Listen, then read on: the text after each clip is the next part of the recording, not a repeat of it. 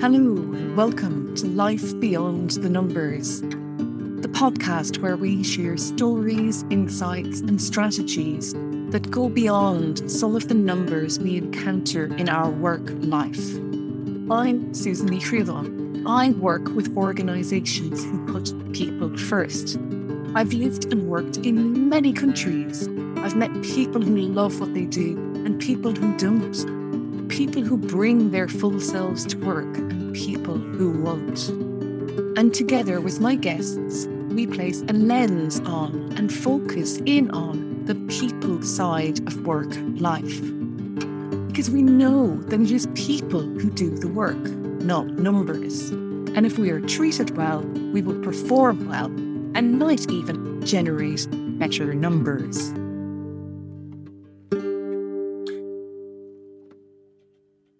Today I am delighted to be joined by Lisa Milner. Lisa, you're so welcome to Life Beyond the Numbers.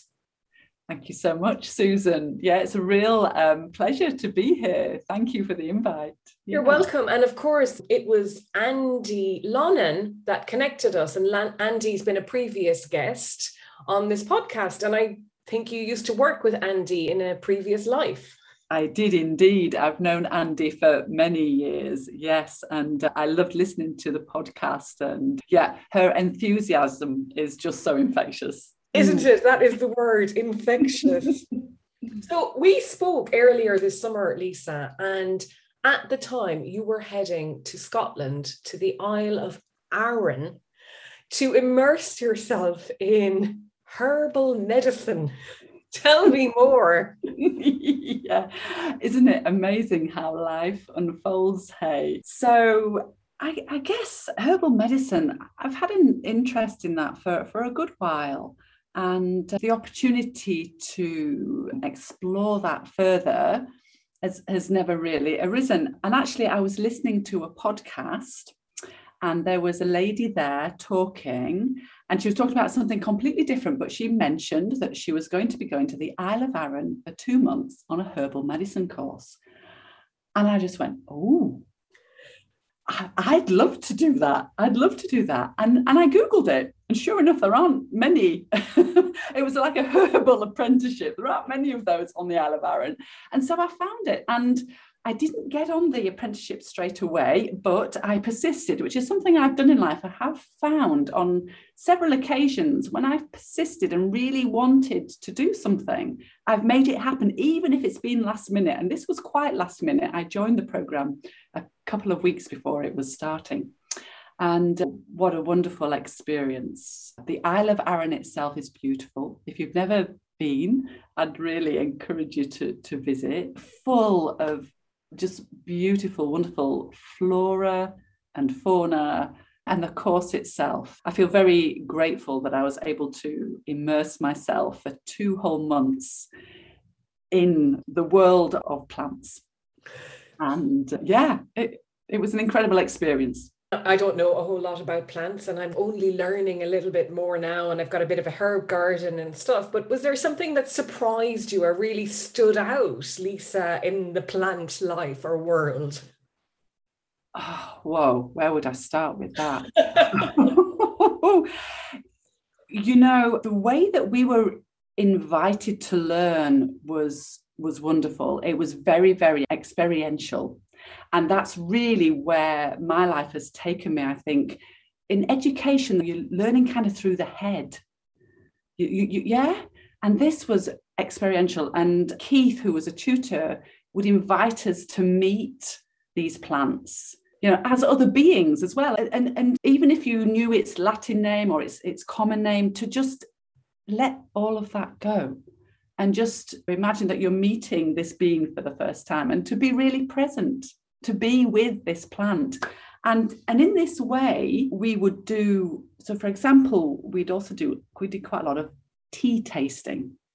And we would not know what the herb was that we were tasting. And we would start off and we would say herb in the room which meant okay everyone just go into silence and really be with with this this tea and to just really look at it to to smell it and to taste it but then also to really feel its effects on you. Whoa, I mean, that blew me away time after time to feel physically.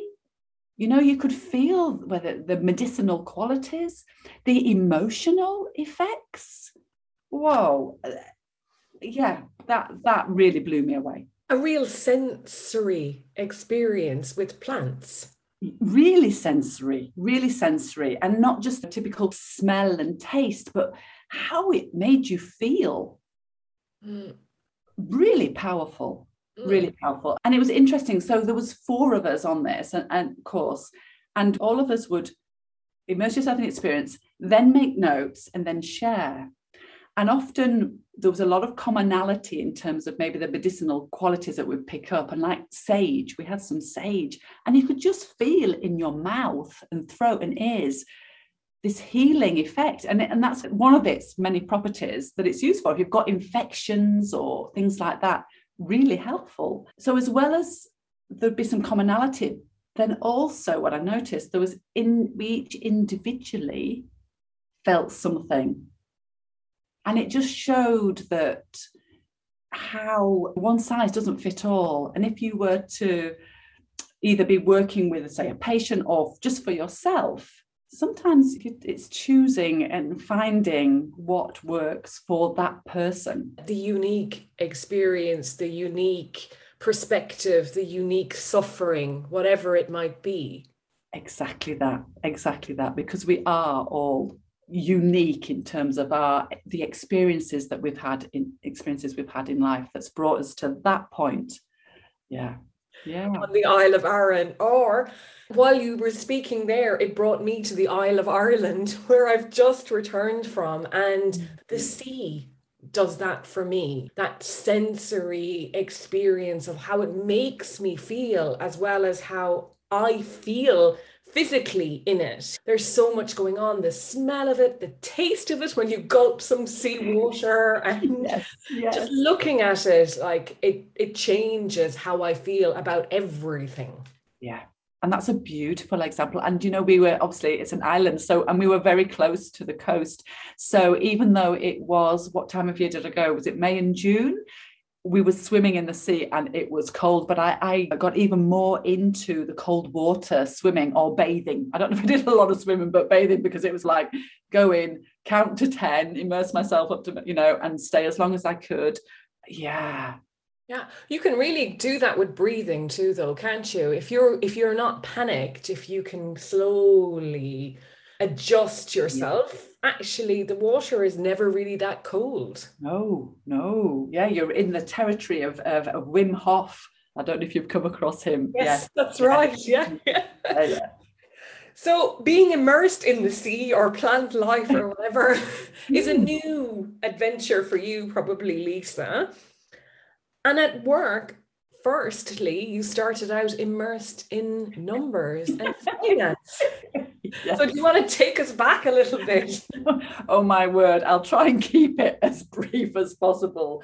So, yeah, I've I've always loved numbers and I still do. Yeah. And I loved maths at school. And I had this notion that, oh, well, in terms of a career, if I like maths, then I'll become an accountant.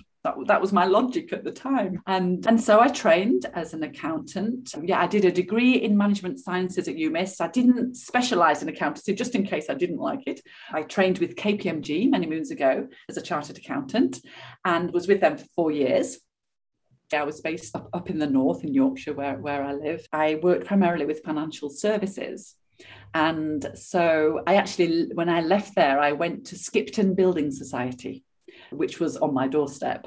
And I was with the Skipton for nearly 15 years. The Skipton at the time, the Skipton Building Society at the time, was changing and and it became acquisitive and very interestingly since then um, and it acquired maybe up to 16 subsidiaries they've all gone it's all reversed now but i was there at the time when it was expanding as a group and I would go into some of the subsidiary companies and do the due diligence work, and then actually latterly went in as finance director. And it was there that I met Andy. Oh yeah, earlier. yeah, yeah. And Andy joined me at the last company that I worked for there, and and yeah and then you know i got to 40 so i don't know there's something about the age of 40 but i'd started um, doing a little bit of work in nlp neuro linguistic programming I was also doing some mentoring. So the Skipton were introducing a mentoring program and, and training senior people to mentor other staff. And I really enjoyed that. I really loved, loved that. And it felt very meaningful and purposeful.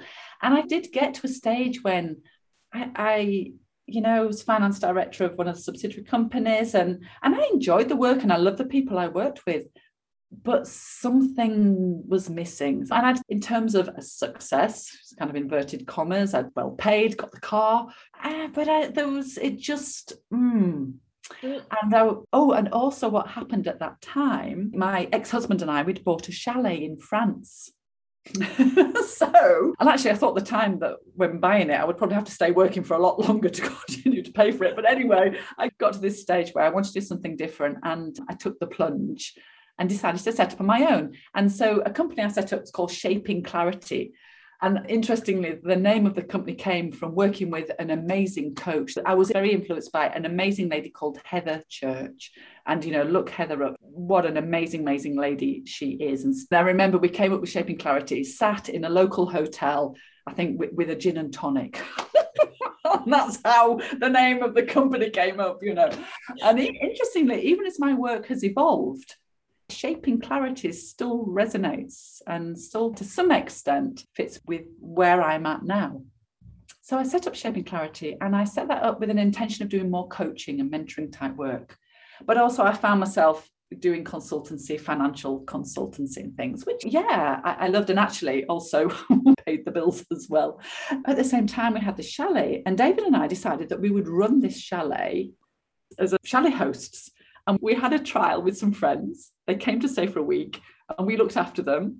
And yeah, we loved it. They loved it. And I set up as a ski chalet business in the Espace Killy. Wow. so you so you looked after people as they came and went skiing on holidays. I did. And you know what? For nearly five months of the year, for six days each week, I would cook a four course dinner for up to 12, 14 people, six nights a week. One one day off. And yeah, and I did that for three seasons. David and I did that for three seasons. And so, were you, you an accomplished cook before that? No, but I, I, I just love cooking. And, and our family, in our family, my mom's a good cook, my sister, my brother, we just love cooking and I really like to eat healthily. And and now since going to the Isle of Arran, which was vegan, I'm a more plant-based I eat, I, have not eaten meat for a long time, yeah. but I'm eating less dairy and I don't eat eggs now and things as well. So, but on the cooking side, always really enjoyed cooking and like cooking healthy food. So, running a chalet, you have to be so organized. And, and that is one of my skills. I'm a fairly organized person. Yeah, if you want anything organizing, I'm, I'm, your woman. And you do, you just have to know when you're shopping. And I was doing the same meals each week, which helps. Yeah. Oh, yeah. Okay. But yeah. also, you don't want to be in the kitchen too much because you've got some skiing to do. Got to be out enjoy it in the mountains. Did you enjoy that?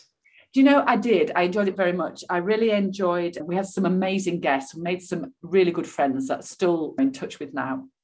Um, I love being in the mountains. I love the outdoors, Susan. And there was something as well about changing career of not being tied to a computer and being indoors. I've loved the outdoors. Why I ended up in an office environment, I'm not sure, but I've slowly extricated myself. So I did enjoy it. But then after three seasons, it's also really quite hard work. And I felt after three seasons, I'd been there, done that, got the t shirt, as it were. Yeah. And also, of course, when you're doing that for five months of the year, trying to run another business, building up clients for the other seven months, it's impossible. You're off the radar and you can't physically, eh, because I was running the company, taking bookings, you know, sorting people out in terms of, and we did airport transfers. And in fact, I look back now, oh, I make myself tired thinking about yeah, a lot of energy, a lot of energy. But yeah, and so you, I mean, you do have a lot of energy. I can see you now. You're even doing yoga posture. I think as we as we speak, and that's something else, isn't it, Lisa? In your portfolio. portfolio, portfolio career. This is this is what I have now, apparently. So yes. So whilst I was actually in France to keep me kind of sane, I joined a yoga class. A lovely local lady would come and help me couple of nights a week. And one night a week, I would go to a yoga class, and there I met a really wonderful yoga teacher um, called Charlotte. And Charlotte's influence was was pretty big because after the the three years, I, I really I, I became more interested and wanted to find out more. And I was really interested in training as a yoga teacher.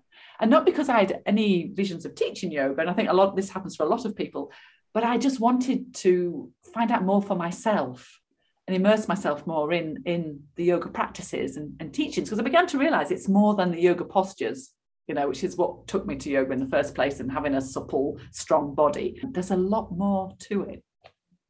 So when we finished doing the chalet seasons, I was then able to co- commit myself to a three and a half year training program with the British Wheel of Yoga with a lovely teacher called Sarah Beck. And I would travel once a month for three and a bit years for a full day of the yoga teacher training. And as I got about year two, nearly my final year, and there's so many different avenues that you can go with with, with yoga. It's a bit like being in a sweetie shop. But one thing that was blowing me away was the therapeutic benefits. So I started teaching by this point as well. You have to teach in order to get your qualification. But also, I love teaching. This is when I, I found again my love of teaching. I love to share with others, really love to share. And I was getting blown away by the therapeutic impacts that people were, were reporting to me, even from just little things like an older lady being able to carry her shopping bags more easily, to people sleeping better, and just having more energy, even just coming to a class once a week for an hour and a half. So I was drawn into yoga therapy, and my yoga teacher trainer, Sarah, said, You might want to talk to a lady called Kathy May Carell, South African lady based in Surrey. And I rang Kath, who was doing a starting up a new yoga therapy training. And that was it. I just knew that that's what I then wanted to do next in terms of training. And there was a little bit of overlap. So I trained as a yoga therapist. The difference between yoga, like that most of us would know, and yeah. yoga therapy. Okay. What? The yoga therapy course I did was this mixture of yoga, mindfulness, and Ayurveda. Ah. Okay. So as you can see from that, suddenly you're bringing in a wider, and in a way, in a way, what is the difference? I think uh, the training I did was to enable me to meet one on one with people and to go to delve more deeply into because you know in a yoga class you you i mean people filled in a form and got information on their health details but on in a one to one you can dive deeper and what i've come to know susan is that anything that's manifesting itself physically I would say 98% of the time, maybe even more, is it's actually something that's manifesting from an emotional issue. And if we don't deal with the emotional stuff, that will manifest as a physical illness in some way and and mentally also yeah so it's this mental emotional that's a huge number. 98% of the time. Oh, yeah. Obviously, if we break something, that's different. Exactly. Exactly. Yeah. I've got a pain in my shoulder, for example. Yeah. It's coming from something. Mm, yeah. And and and I think also that you know, we're working with energies here. Even scientists, you know, because some people say, oh, yoga, it's all a bit woo-hoo. But at the end of the day, science shows if you're into the science, and it's obviously very helpful, but it does, it's also very limiting. It can be very limiting. Then everything is energy. And so, as the in this human form that we have to take care of, there's energies, and and if those energies aren't flowing freely and they get blocked, and what happens? And this took me on to something called TRE as well. So I went on from yoga therapy to training as a mindfulness teacher, and then doing TRE, which is trauma release exercise. So I've shifted into what I'd call somatic healing or somatic therapy, or or a, just a different way of actually looking at how we are as human beings and how does illness manifest because there are a lot of things that, that doctors, the medical profession can't explain. that actually, though, they will come back to stress. And it's stress. And what does stress do? It creates contraction in the body.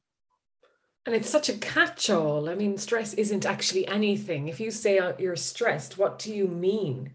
Yeah, yeah, yeah, yeah. What do you, and, and, and that stress can be anything from, you know, an email to full on trauma. So there's a whole spectrum. And, and as a human being, we all experience stress, trauma, whatever you want to call it, suffering. That is just part of being human. And, and I don't believe we're equipped very well at all to deal with difficulties in life. We distract ourselves. I can put my hand up, you know, keeping myself busy so we can keep ourselves very busy at work. We just put everything into that until at some point our body will say, I can't do this anymore, hence burnout, exhaustion. And it's the body's way of saying, you have to stop now. You have to stop and you have to listen and you have to take care of yourself and you have to look at what the real issues are here. Because until you address those, the, the suffering or the difficulties, the trauma, that you've had in your life and possibly and more often going to childhood. So the first seven years of our lives are very very informative and our parents weren't given the skills to to deal with the issues of life. So a lot of people feel fear they can lack of self-esteem feeling of unloved. You know they're often the root causes of things that then manifest later in life. And they're they abound in workplaces. Because, like you said, we're all immerse ourselves in the busyness of work. Yeah. And work will fill as much time as we want to give it. I mean, there's no question about that because it never ends. Yeah. Yet, there's people in workplaces that are suffering and struggling and immersing themselves in work as a way they think it's the only way. Yeah. Yes. Yeah. Because to be honest, there doesn't appear to be many other ways. Now, what is happening, what is changing is people are recognizing mental health. And, and we know now, we see that more in, in the workplace, and mindfulness has become a, a buzzword. And, you know, for me, certainly mindfulness, the practices there and the teachings and the learning really have helped me on my own journey of, of healing and understanding better how we work as a human being and what is helpful and what isn't. Yeah. So I think in the workplace, there is a bit more of this waking up to be more open. And mental health generally is being talked about more and a recognition. And, and boy, do we need it more than, than at any time now because with the impact of COVID, there's a big fallout there. And, and unfortunately, people aren't are still not able to get the care they need. Our medical profession still, the resources heavily go into the physical ailments. So, so we're putting the money into dealing with the the symptoms, and we're still not putting enough money and resources and time and effort into what is causing people to have IBS, MS, ME, breakdowns, back pain. Back pain, back pain, yeah, yeah, and any kind of physical pain. And TRE um, is a beautiful practice. So, this is one of the many practices that there are out there. This one might seem a little bit off the scale because you you invite and you learn how to invoke a natural tremoring in the body. Now, of course, people think if you're shaking or tremoring, whoa, that's a bit weird. And it is weird, but it's wonderful because it's so releasing. I say to people, this is this when I'm taking them through the practice, it's weird, but it's wonderful. Just, just go with it. Just have an open mind and an open heart and just be curious and be playful. You know, sometimes as well, we can take all of this stuff very seriously humor is so important in life and i think sometimes i take life too seriously but to bring some a bit of joy and curiosity and playfulness and childlikeness we lose that we lose that as we get older i think and, and takes us a while to find it yeah, well, we've got this illusion or delusion that we need to be serious and that there is no place for humor in serious conversations, which I completely don't abide by at all and probably frowned upon often throughout my life. But it doesn't matter because humor is so important to me. that, you know, I usually convert other people with me. But the playfulness is so important as well. And I think the shaking or the tremoring from yes. TRE, the interesting thing about it is we tremor anyway. I mean, if you're lifting weights and you're struggling, there's a tremor, or if you run fast, you will shake. So it is that the it's a natural body way of dealing with something as well. Okay, and you've given examples there of like when we've done some physical practice, yeah. and actually the way that TRE, TRE works, we put the muscles under some physical stress, as it were, to initiate the shaking. But interestingly, people will shake if they've been in, say, an accident. Yeah, people shake. Apparently, women shake giving birth, so that's common. I had a good friend who told me about shaking. She did the practice with me and went, "Oh my word, Lisa! I remember shaking like this after an operation." Yeah, so and you see it in animals. You see it in animals. Yeah, yeah, definitely. I know about the animals, and that that is really interesting. So we we evolved knowing how to shake and we yes. still do it oh, naturally sometimes but we yes. don't know how to do it like no. we, you know. well it's like the, the body knows so the yeah. body knows and then when it does it because it's naturally it's down regulating the nervous system so when when we're stressed we're in the fight and flight so in the autonomic nervous system the ans we've activated the sympathetic nervous system yeah so often people know about all of that so how do we down regulate the nervous system how do we activate the the um, parasympathetic nervous system that will help bring us back kind of into balance. So the body will do it. The body, if we let it, the body will do it. But of course, if your body starts to shake, we think that's weird. You know, and you think, oh my God, maybe I'm having a fit or there's something wrong with me. Yeah, yeah, it's not. And I said, and it's it's just incredible that again, it's another life skill, a natural thing the body wants to do. Why aren't we taught it in early years, along with meditation and, and ways to take care of ourselves by moving the body in certain ways? and learning to understand the mind and how it works, which is what meditation for me started off by being. You, you, you just learn what the mind is up to and therefore how to really work with it to best effect, you know? Make so, it your friend. Yeah, oh, absolutely. Absolutely. Yeah. Because it's a powerful thing. It's hugely powerful, but it can also be hugely disruptive. And we do have a negativity bias. Science, again, has proven this because it's linked to survival. Mm. So it, it kind of tends to, and oh boy, you know, sometimes now I don't, my mind is so much more quieter than it used to be. But I remember periods of time, especially going through the menopause as well, with the hormonal changes, mind that would just constant chatter, chatter, negative, negative, negative, you know. And if you can't, if you're not aware of that, you just it takes over almost and you get swept up in it. And, and then of course the negative thoughts create all difficult emotions and creates again contraction in the body. So the tre practice is about starting to let these contractions release. And as that happens, as we create space and the body relaxes and we feel safe, safety is really important, especially for people who have had experienced trauma. What happens is emotions and this stuff that we've been suppressing, maybe from childhood or conversation we had two weeks ago, the things we've been suppressing bubble up and start to come up and out because because they need to. Whilst they're held in the system and kind of trapped, we're contracted. And the contraction means energies aren't flowing, things aren't functioning, the body can't function in, in a healthy way, and therefore it gets disease. Yeah, and it gets ill. Mm-hmm.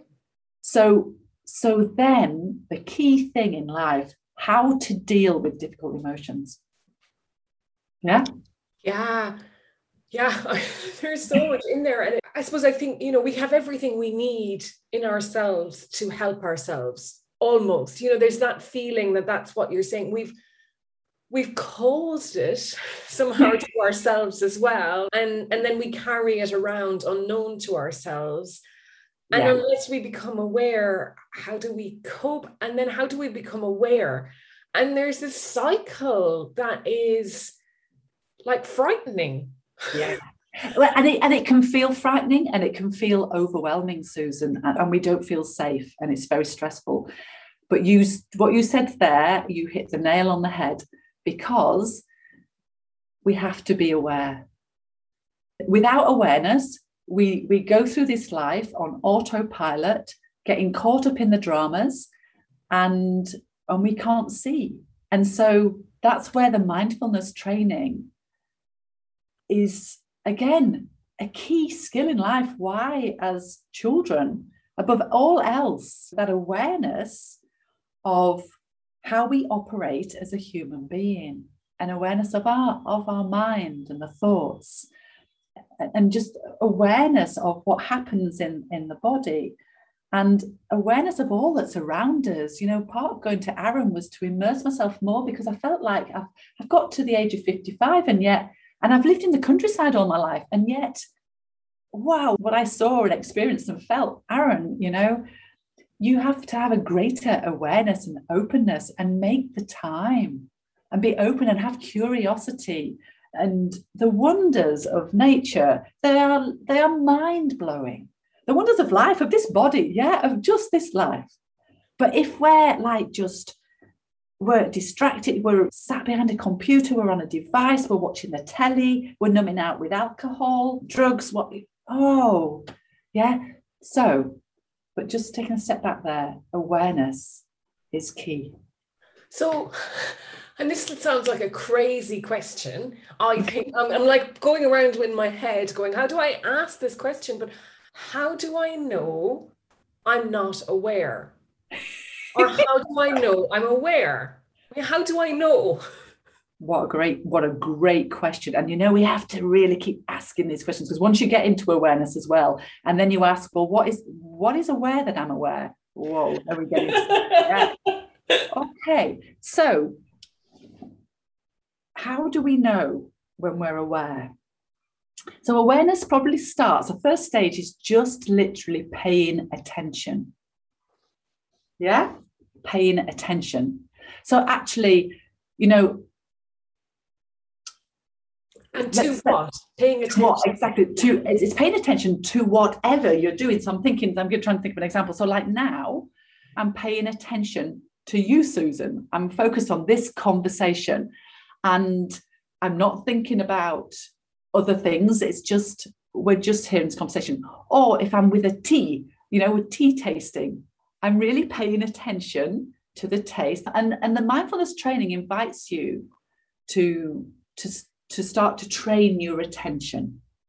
And a, a prime example of maybe knowing when you're not aware, okay, is driving.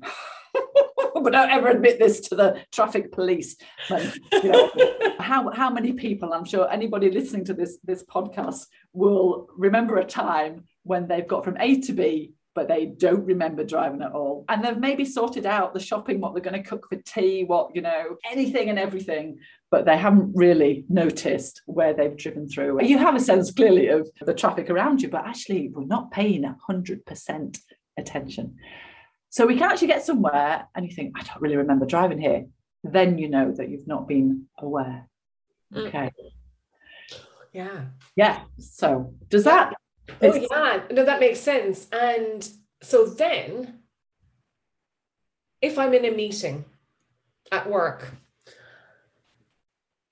am I always paying attention? Is that the thing? Am I paying attention to what's happening in that room?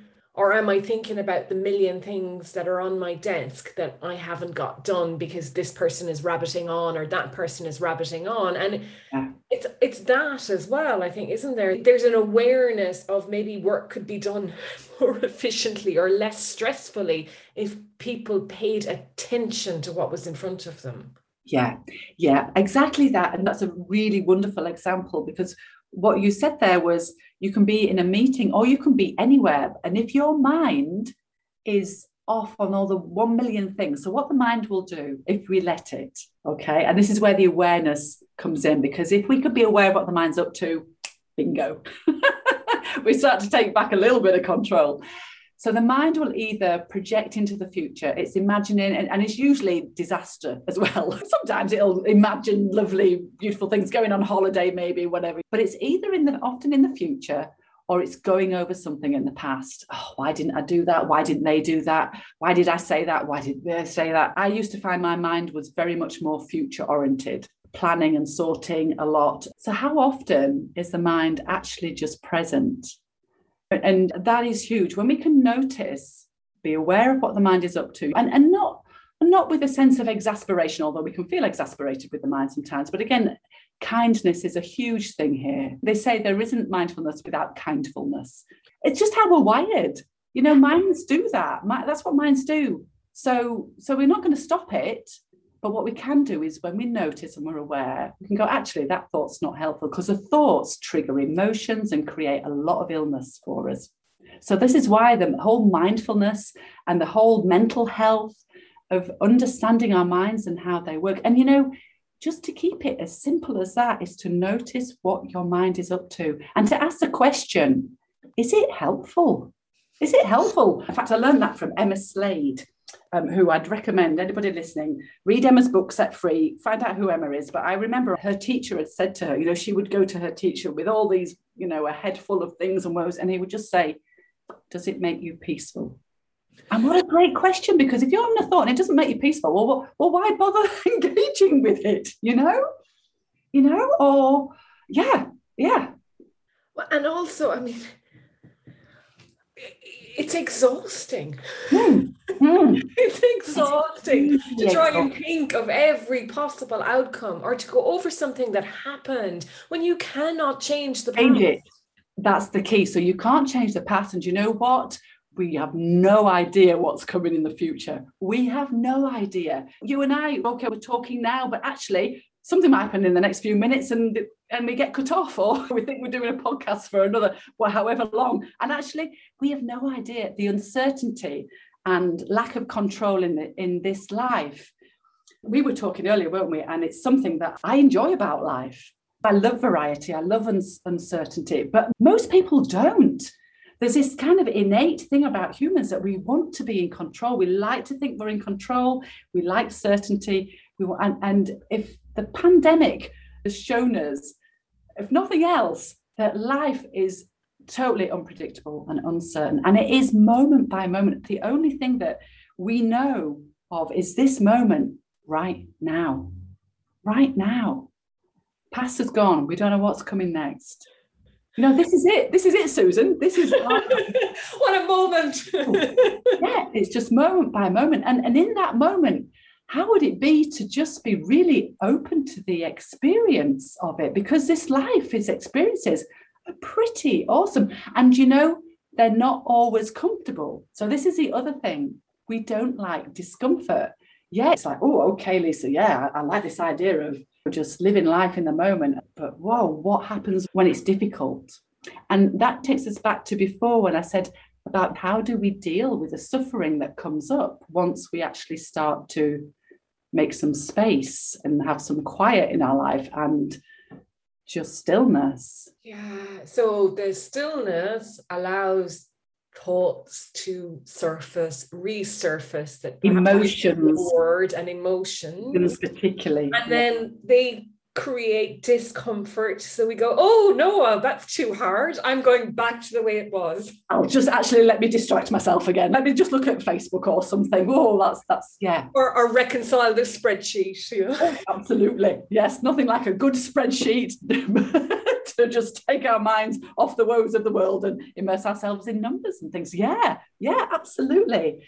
And and is it, I'd like to share, if that's all right with you, Susan, how what my experience has been yeah. of then dealing with that. Because on the face of it, and and and actually physically, it doesn't feel easy at first. Because I think I certainly am, am, a person who's not like conflict in the past or like to deal with difficult things. And what we label as a negative emotion is just an emotion. So things like sadness and grief and anger, loneliness, whatever it may be, all those kind of emotions we tend to shy away from. It doesn't help when we have this keep a stiff upper lip and man up and all this crazy thing, you know. So not crying. Why have we got tear ducts? And I know we've got them to laugh as well, but you know, laughing, crying, similar thing really. And so there's an invitation to be with what is difficult. And my personal experience has been that yes, it feels difficult. And and if you've got somebody to help you with that, and I've had some amazing people, Kathy May Carels, who I mentioned earlier. Whoa, and just has been a huge, important caring, loving influence in my life who helped me. And she was so patient, I can tell you, but helped me to be with what feels difficult. And the way to do it is not to work it out with the mind. So that's what we try and do. We go, well, why am I feeling like this? And I shouldn't be feeling like this. And blah, blah, blah. What helps is to go into the body. The Body Keeps a Score. It's a great book by Bessel van der Kolk and explains some really great stuff in there. But yeah. this stuff is, as we talked earlier, is held in the body. So when there's something difficult and a difficult emotion, I invite people, and this is through my own experience, but now and working with others, invite people to feel into the body and to feel how does that emotion feel in the body? And often usually in the torso area. Yeah, quite often heart, solar plexus, gut, you know, key parts where there are key energy centers there as well, actually, and key glands, yeah. And the heart itself, the solar plexus region and the nerves and stuff there. And to bring a sense of kind curiosity to the sensations, people can often describe a shape. I'll invite them is there a shape there? Is it moving, soft, hard? It, you can just really investigate. And it's amazing what people come up. I always remember one person I'm working with saying, Well, I feel like I've got a donut growing in, in my stomach and there's like nettles growing out of it, you know, and just it's incredible how and, and if we can just really feel into the body, sometimes some people struggle to feel if there's been some trauma, we have to find ways of working. But that sense of the body is hugely important as a way of of grounding. I was just thinking then about the, the meeting you were talking about where we can be off in our head and not really present. And one way to be present is to come back to the body. So to invite people as, you know, yourself and if people are listening, just bring your awareness to maybe feet on the floor or the bottom on the seat or just have a sense of your, your body as you're listening and talking. And I feel myself right now is just more grounding. So this connection with the body is huge. It's so important. That's why yoga really helps as well. When I teach yoga, it's a very, I'd call it mindful movement now. It's a moving meditation. It's about having that time. And often people can feel very emotional during a practice because, again, there's this connection with the body, you're making space and time, and things start to bubble up and surface. So when they do, I would then invite people to stay with what feels difficult, but to feel it in the body. And and I I get blown away so many times by how things shift for people, and they have realizations and insights that that come either immediately or maybe a few days later or maybe over time. And after working with people, showing and sharing the TRE practice, there's some amazing transformations in their life that they may not often attribute to the TRE because you, there's not always a direct link, but it's time after time, I've seen the shifts in people. So if we can learn to be with what is difficult, again, why aren't we taught this in earlier life? To be with the discomfort, because it's part of life, it's here. So why not be with it? And if you be with it, you're able to process it. It will shift and you won't get the illness after. Yeah. That, uh, that's such a great description, Lisa, what you gave us there, I think. And I think what comes up for me again is when you think about it's in your body, or if you can imagine the shape or a color or nettles and donuts or whatever it might be, it's yeah. also then a realization that it's in me. There's it's not outside of me. It's not the world that's after me. It's me. Yeah. Yes. Yeah. Yes. And to do all of this work with such a tenderness, as if you were dealing with a young child or a baby or whatever, you know, if they came to you in distress, how would you be with them?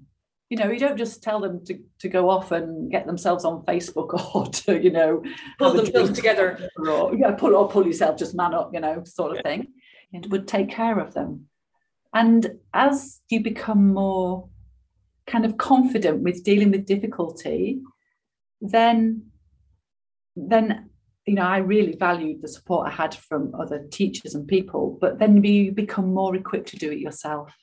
So mm. when the emotions come now you know i had something the other morning and something cropped up and it was only what, what I'm trying to think. I see, I can't even remember what triggered it, but because it was something or nothing. And oh, I was ended up I'm a bit, having a bit of frustration with with the bank at the moment. So mm. anyway, we won't go into that. A lot of people but, can relate, though. I'd say. But, but but but actually, I'm talking to a guy on the telephone for about the third or fourth time, trying to sort out a security code, and I actually started to feel tearful. And I'm talking to him. I thought, and one time I'd have just suppressed the tears like, you know, sort yourself out. And also there were people around me. And I just thought, okay, something's coming up here. And I know it's not about getting a security code, there's something deeper. I took myself off into some space, little private space, shut the door, and just let the tears flowed. And, and sat and tried. And I also was in, well, oh, well, kind of what is this? Is there something deeper, you know? But you don't always have to know. And just to let the feelings up and out because they pass everything passes, everything is impermanent, everything, you know, including this body, everything's changing all the time. And the more we can become comfortable with with that i think sometimes when there's a difficult emotion we think it's going to last forever especially when there's tears especially when there's grief if you've lost someone or something at the moment there's a lot of grief about people have lost not maybe just loved ones um, and we're losing loved ones all the time. But I think there's maybe people feeling loss of freedoms or a loss of a, a way of life. Things are having to change. And grief, so, even for things that may not have happened that you were hoping would happen. You know, there's a kind of oh, I can relate to that. hasn't happened. It hasn't panned out as you wanted it to. Yeah. How to be with all of that because the more we resist and fight it, actually, we put a lot of energy into that and it just creates more pain and suffering for us. Yeah. But there's hope. there is hope. I think that's the wonderful thing about this conversation is that you are showing us that, yeah, get some help. Yes. With yes. this, but also you can master it and do this yourself. And what yes. you said actually, I think was very powerful was let it flow, let the tears flow, let it come up or whatever. And you don't have to know what's behind it. No. You can just let it work itself out. Yeah. that's great. Because then you don't need to sit for hours talking to someone about it either. We're going no. on course in your head. Yeah, and, and and I'd like to just pick up on that point if I'm if I may, Susan, because you know, talking therapy, as it might be called, has a place for sure. Definitely has a place. But if you speak to a lot of psychologists now, they will say, but it's not the only thing. You have to incorporate the body. There has to be the element of somatic healing as well. You have to work with the body. You, and if not, we stay stuck in the head and we can re traumatize. It's really important that there is more uh, awareness of the body and its its amazing potential to heal. The body is so intelligent. I'd say it's probably way more intelligent than this, this mind we have. But we just have to listen to it. We just have to be aware of it. We have to trust it. We have to trust that it knows what to do. In the TRE practice, when people are on the floor and their bodies are shaking, you have to trust and let go and just trust the body knows what it's doing. And, and it does. And it does. It does. Brilliant. Oh my God, there's so much in this episode, Lisa. So, if somebody wanted to connect with you, how do they do that? Okay, so I do have a website and it's shapingclarity.com. I have to admit right now, I feel that that website needs updating, but having said that, the contact details are on there. It will tell you about yoga, it will tell you about mindfulness and the TRE. At one time, I was running lots of courses and classes. I'm not doing that now. I tend to, at the moment, one-to-ones, some groups if that transpires. It's been I've been doing things over Zoom. Would you believe, you know, still the tremoring can happen over Zoom eh, in, in, in still, you know, great ways. What is wonderful with Zoom is that through the traveling and things I've been doing in, in the last 18 months, I've met a lot of people all over the world. And so now I do TRE sessions with people in India, Australia, the States, just anywhere, anywhere and everywhere. So that's another, you know, huge benefit of, of Zoom. But there is nothing like being in the same room with a person because there is something as well about well it's that you know connection with another human being and also with the tre work we can do what we call like interventions if it's appropriate like just gentle body touches to help waken up energies in certain parts of the body really. And you know human touch is so important. Yeah as human beings it's yeah it kind of helps us thrive. So mm. We did a, an episode on touch a number of episodes ago with Steve Haines, actually. Oh, well, so yeah. Steve was, and in fact, I did listen to that. I, I trained with Steve. So, yeah. you know, want to know more about TRE as well, TRE College. Steve is a great trainer and he's, yeah, yeah, wonderful. So, but yeah, shapingclarity.com. Very, I, I tend to now just, when people get in touch with me, we'll have a chat and whatever and see if it's appropriate or if, if I feel that it's out of my remit, I can refer to other people within the TRE field um, or whatever it might might be that people need. You know, finally for me, where I'm, I travelled to India last year and I came across a couple of teachers uh, who introduced me to what are called non-duality teachings. So from a meditation and, and mindfulness practice, a lot of pennies fell into place in Rishikesh in India last year with a couple of teachers who have led me on to other teachers. Of one, I've just found out one lady I'm listening to a lot. She only lives half an hour away, so I'm hoping next week to actually go and be able to sit with her. And the people, the teachers I work with these days are what might be called awakened beings. They are present all the time. They are fully aware and awake. So my own particular practice now is to cultivate a greater sense of awareness more of the time so that we're really living this moment, living this life, experiencing all of it, whether it feels wonderful or whether it feels pretty tough. Yeah, because before we know it, blink of an eye, we ain't long on this life, on this planet. Um, and that's where my own practice is going. And I like to help people become more aware. And, and the TRE practice, yoga, the, the meditate, I mean, life is a meditation. You know, this being aware and awake all the time is really what I believe we're here to realize. For me now, my primary purpose in life. If, if we have to have any meaning or anything, often people say, Well, what do you want to do? What do you want to be? Not many people say, I want to wake up. I want to live my life fully awake and aware. Yeah. And to be able to bring that into a workplace. Wow. Wow. Yeah. Wow. So it's almost frightening. In what way? What do you mean, Susan? It's just like I, it's so hard to imagine always being in the here and now, in this moment, because you know you're not. It's not to say that you you can't be, because you know I feel for this conversation we've been here, but I also know I'm thinking of another question at times and I'm conscious of stuff around me. But the thought of just being fully present. Yeah. Yeah. whoa. And, and I think there are degrees of that from what I, I see with teachers and from what I hear from teachers, because we also have to function in this life. For example, there's a teacher called Eckhart Tolle. He, he probably would be quite happy sat walking or, or walking through the woods just with that sense of presence that you know would appeal to him. But then the other people in the world are able to be very present and aware a lot of the time if not most of the time but still also function and run businesses and run a household. The, one of the teachers the teacher that lives locally she's a mother of four. And she through various teachers and practices herself she her awareness grew and grew until you know again she's another fully what we might call an awakened and aware being. The thing is when we are more present things i think you know as you said you can be you can be like how do you function? But actually what we do how we do it what we say how we say it comes from a different place. It comes from a more loving place. It's a kinder more caring place, as opposed to maybe the mind and the ego that's actually out for itself.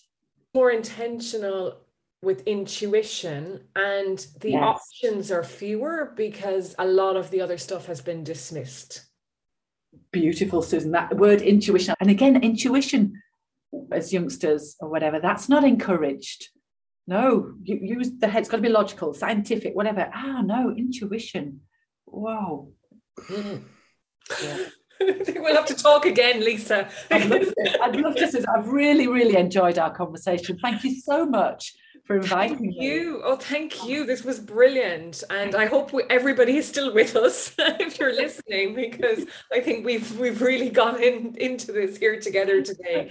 So thank you so much for your time, Lisa, and I'll leave contact details and everything in the show notes. Great, and I'm always very happy to talk about any of this with anybody. If anybody wants, you know, conversation, even if they, you know, don't want TRE or whatever, always happy to talk about. Yeah, yeah, anything we've spoken about today. So thank you. Thank you. Thank you for listening today. And if you enjoyed this episode, please share it with someone you know who would enjoy it too. I believe we are all entitled to enjoy our work, and the future of work life will be changed by those who put people first and create more fulfilling work lives for themselves, their colleagues, their teams, and organizations. If you have any suggestions for topics you'd like to have covered, guests you'd like to hear from, or questions for me, please drop a line to susan at beyond-thenumbers.com. And finally, please consider leaving a review.